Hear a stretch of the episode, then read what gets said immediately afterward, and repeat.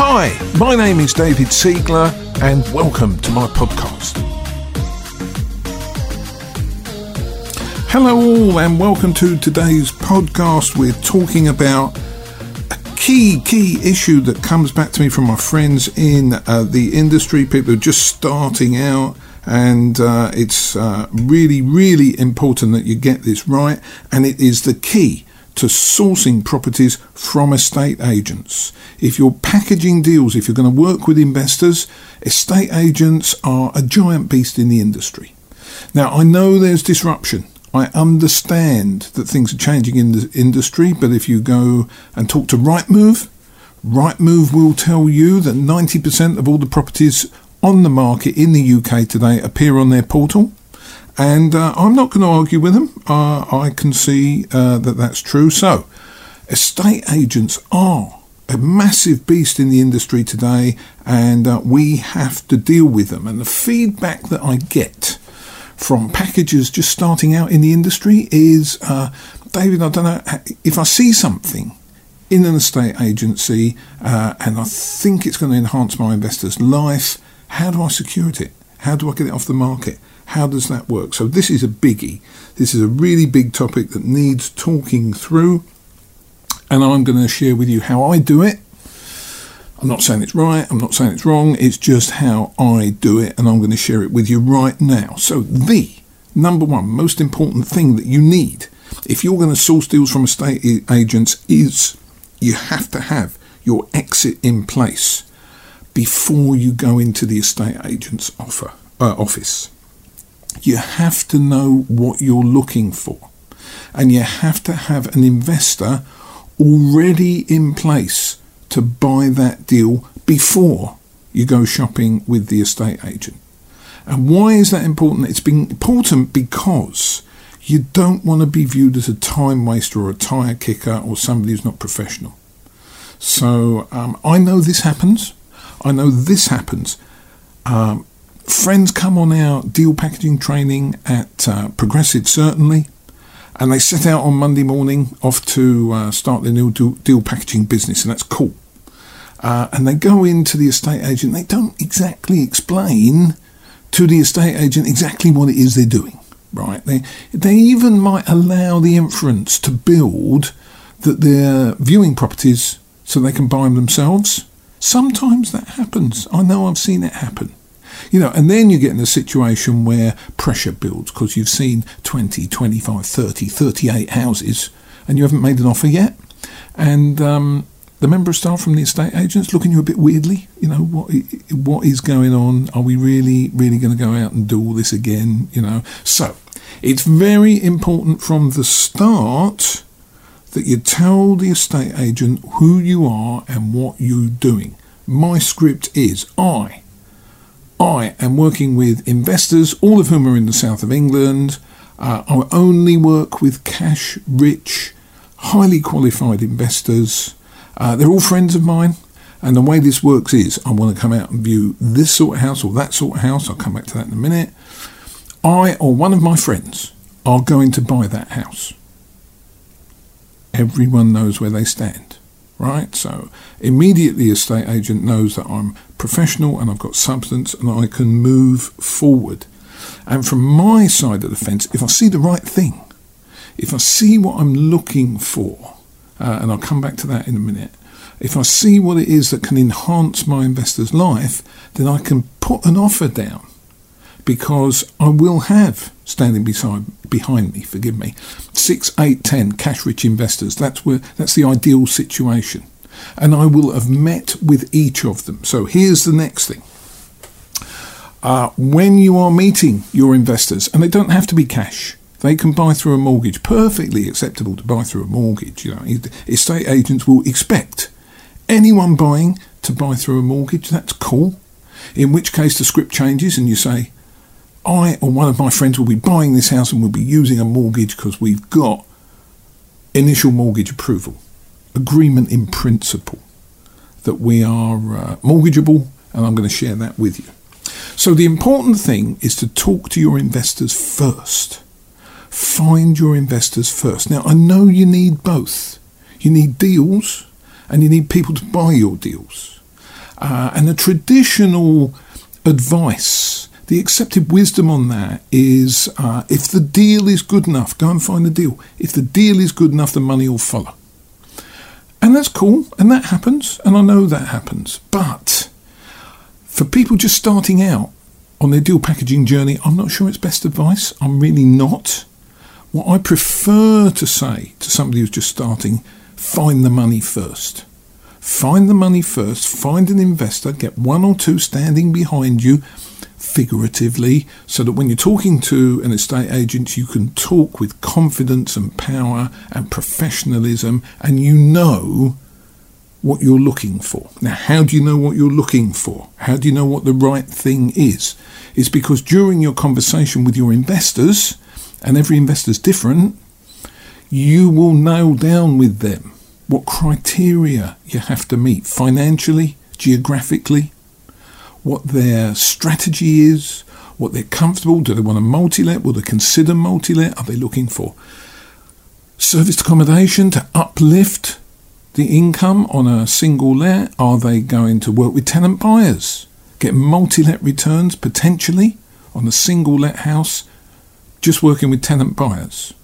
You know, so you're going to have all of this nailed down. You're going to have detailed conversation with your investor before you go into the estate agent. And when you're in the estate agent, you're looking at a property. You can see the footprint. You can see the area. You can see the geography. You can see how lettable it is. And then you know immediately that property is suited to X investor who I met last week, who I know wants to work with me. So it completely changes the conversation. So you can move with confidence, move forward with confidence. Confidence is so important. We want to get rid of that fear. I've spoken about fear in earlier podcasts. Get rid of the fear. Move forward with confidence. Very, very important. So the confidence when I now am very confident what I'm looking for when I represent my investors because uh, we have deep dived, deep dive into exactly what they're trying to achieve, so that I'm sure that if I actually find it physically in a property and I know it meets all their criteria, I know they're going to buy the house. I can ring them up with confidence and say, hey, Mr. Investor, Mrs. Investor, what we were talking about, I found it. Let's get this thing moving. So I, when I'm in an estate agent, we go and do a viewing. I really like the property. It's in the right geography. It's got the right footprint. There's opportunity to add value. All of those things. I will turn round to the estate agent and I will say this. This is my script, right? And it comes from being confident, having the confidence of having done 250 deals, right? This is how I would present to the estate agent. We're going to make you an offer of X for this property. I or one of my friends are going to buy this property. Right? It, it absolutely ticks the boxes for us, but we are going to pay you X and no more. So I'll make you an offer and it's conditional. The offer is conditional on these things. I want it off all the property portals. I want it off the market. I want a contract sent from the vendor's solicitor to my solicitor by the end of the week. If it's already the end of the week, then I'll say the middle of next week. Okay? Um, and I want it sent in my name to my solicitor. Now, a couple of things with this. First of all, the vendor's solicitor will not send the contract that quickly to your solicitor. They won't and you can chase them, but it's not going to happen. And here's what I'm trying to get. I'm trying, apart from conveying uh, a spirit of seriousness and genuineness about uh, my offer, what I'm trying to do by the end of the week or by the middle of next week, depending on what day of the week it is, what I'm trying to do is to get the vendor's solicitor to send an email to my solicitor just to confirm they've been given instructions that's about as far as you're going to get in three or four days if you can get that far. But at least then the process is going. And you know that the vendor has actually given instructions. And you know that all the papers started to move. So that's really, really, really important. So where am I now? I've seen a great deal. I know it will suit one, maybe two of my investors. Um, you always need a backup buyer. I'll deal with backup buyers in a different podcast episode. Um, I know that one or two of my uh, investors would buy this if they were with me on that day. So I've got a contract going to my solicitor. I can then ring my investor and say, Investor, what we were talking about, all those criteria, I've found it. I've found what it is to meet those criteria. I've got it off the market. I've got a contract in my name on the way to my solicitor. Do you want to pick up that contract? Shall I introduce you to my solicitor? Shall we get this thing moving? And 99 times out of 100, they'll say yes. Now, occasionally they'll say, David, I really need to use my solicitor. My solicitor's the best solicitor on the planet. And I can only use my solicitor. That is a complication, especially if I've already said I want the contract sent to uh, my solicitor, not the investor's solicitor. Uh, but hopefully, I would have covered that off in my conversations with the investor. So, if I know from my previous conversations with the investor that he loves his solicitor, they have this wonderful working uh, relationship, and the solicitor can handle the process quickly speedily as a property professional, a trade property solicitor would, right? And that's not the normal high street solicitor, but we'll deal with that in a different episode.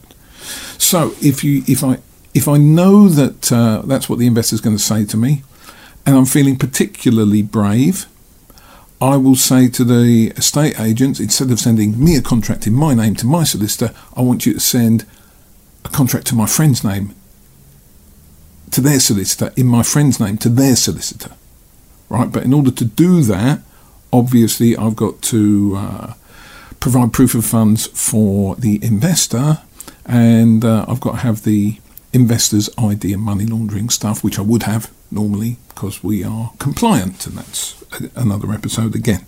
So if I'm feeling really brave, I could send a contract to my investor's solicitor in my investor's name. Uh, but I would be feeling confident but maybe that's a step too far for you at this stage. So, I'm talking about investors.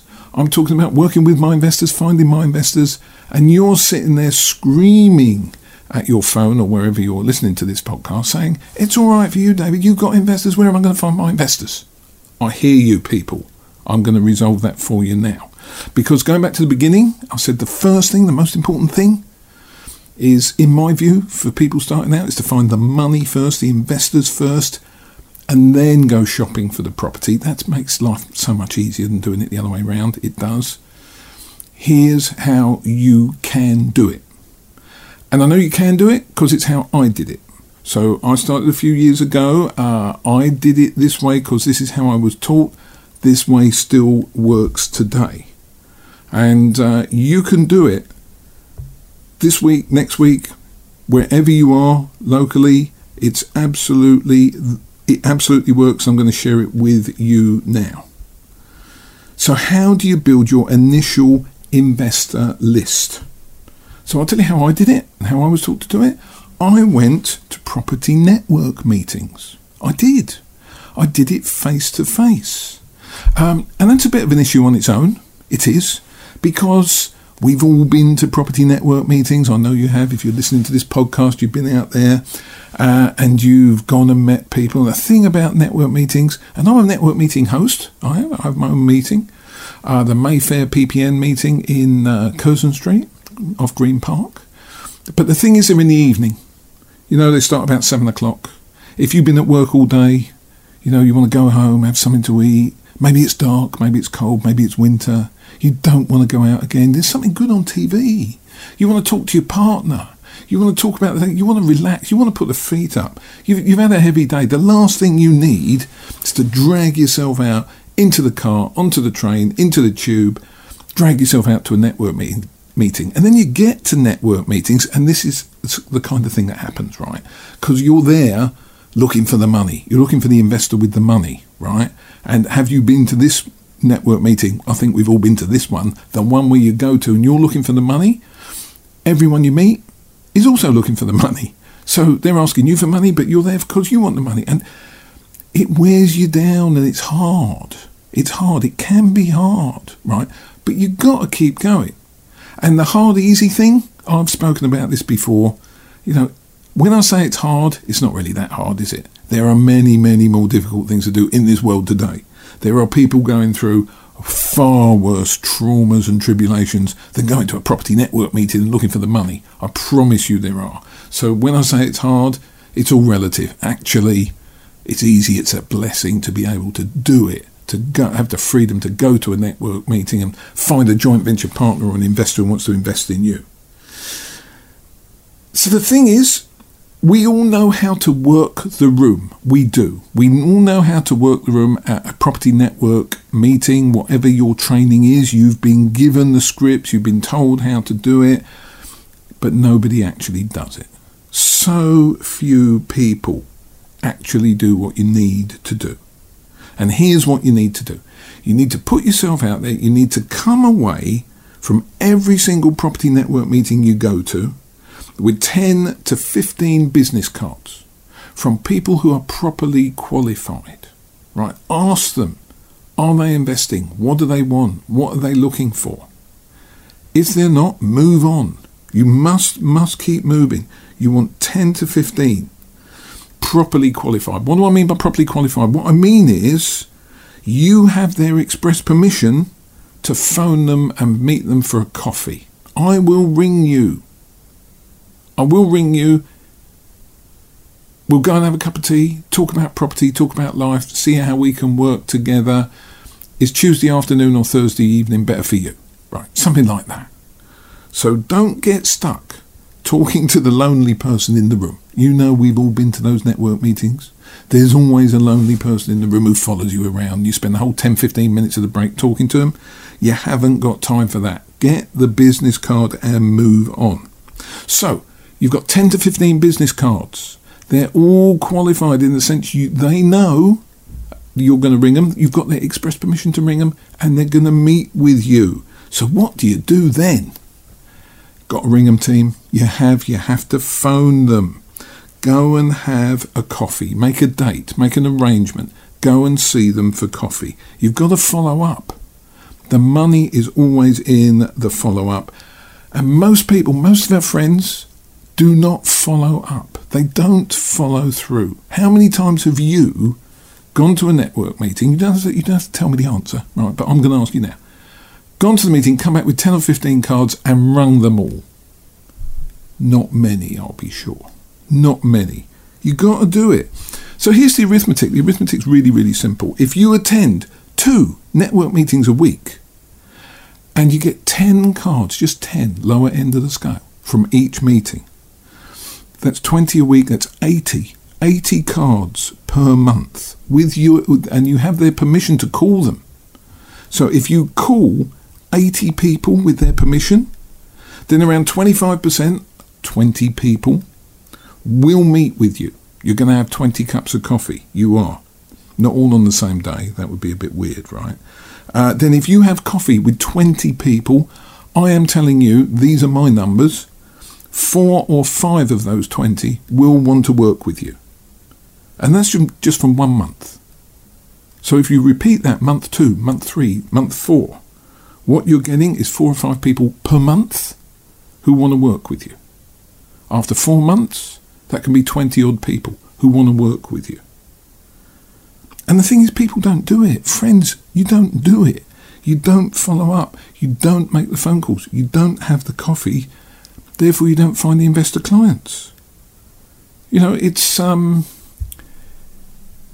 if you get to 20 people who want to work with you, if they've got a hundred grand each, say, that they're ready to commit to a property business, right? That's two million pounds. Two million pounds. If you're listening to this podcast and you're looking to package deals or, or joint venture or do whatever, any strategy, two million pounds can make a big difference in your life. And that's not London numbers. If you're in London and the southeast, the numbers are much bigger than that. You're going to find in those 20 people, people who've got a million pounds each there'll be one or two people with a million pound each there. So this is life changing stuff. Okay? So it's kind of a plea from the heart. It really, really is. If you want to build your initial network li- list and you want to do it face to face, and I did it face to face, we're going to talk about online in another podcast episode because building your investor base from Facebook and LinkedIn is genius too, but it deserves an episode of its own. And I'm going to deal with that separately.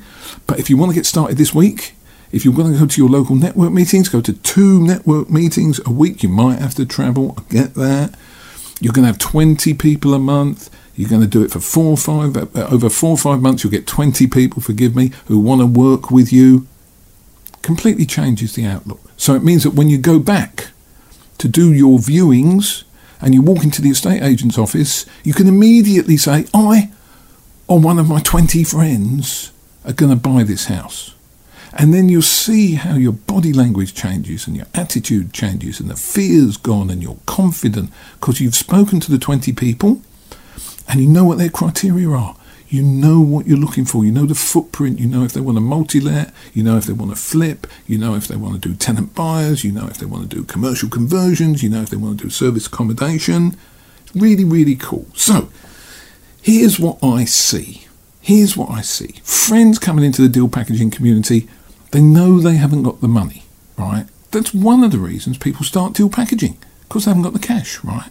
So they they want to build their investor database, right? They do, but what they actually do instead of going out and meeting people and having coffee and following up and getting the money is they'll go on Rightmove because it's easy because there's less resistance. They'll sit at home scraping the portals, whatever that means sitting on Rightmove looking at houses. Right, they know they haven't got the money because they didn't have the money when they started, but they might spend a hundred hours sitting on Rightmove and then they find the deal.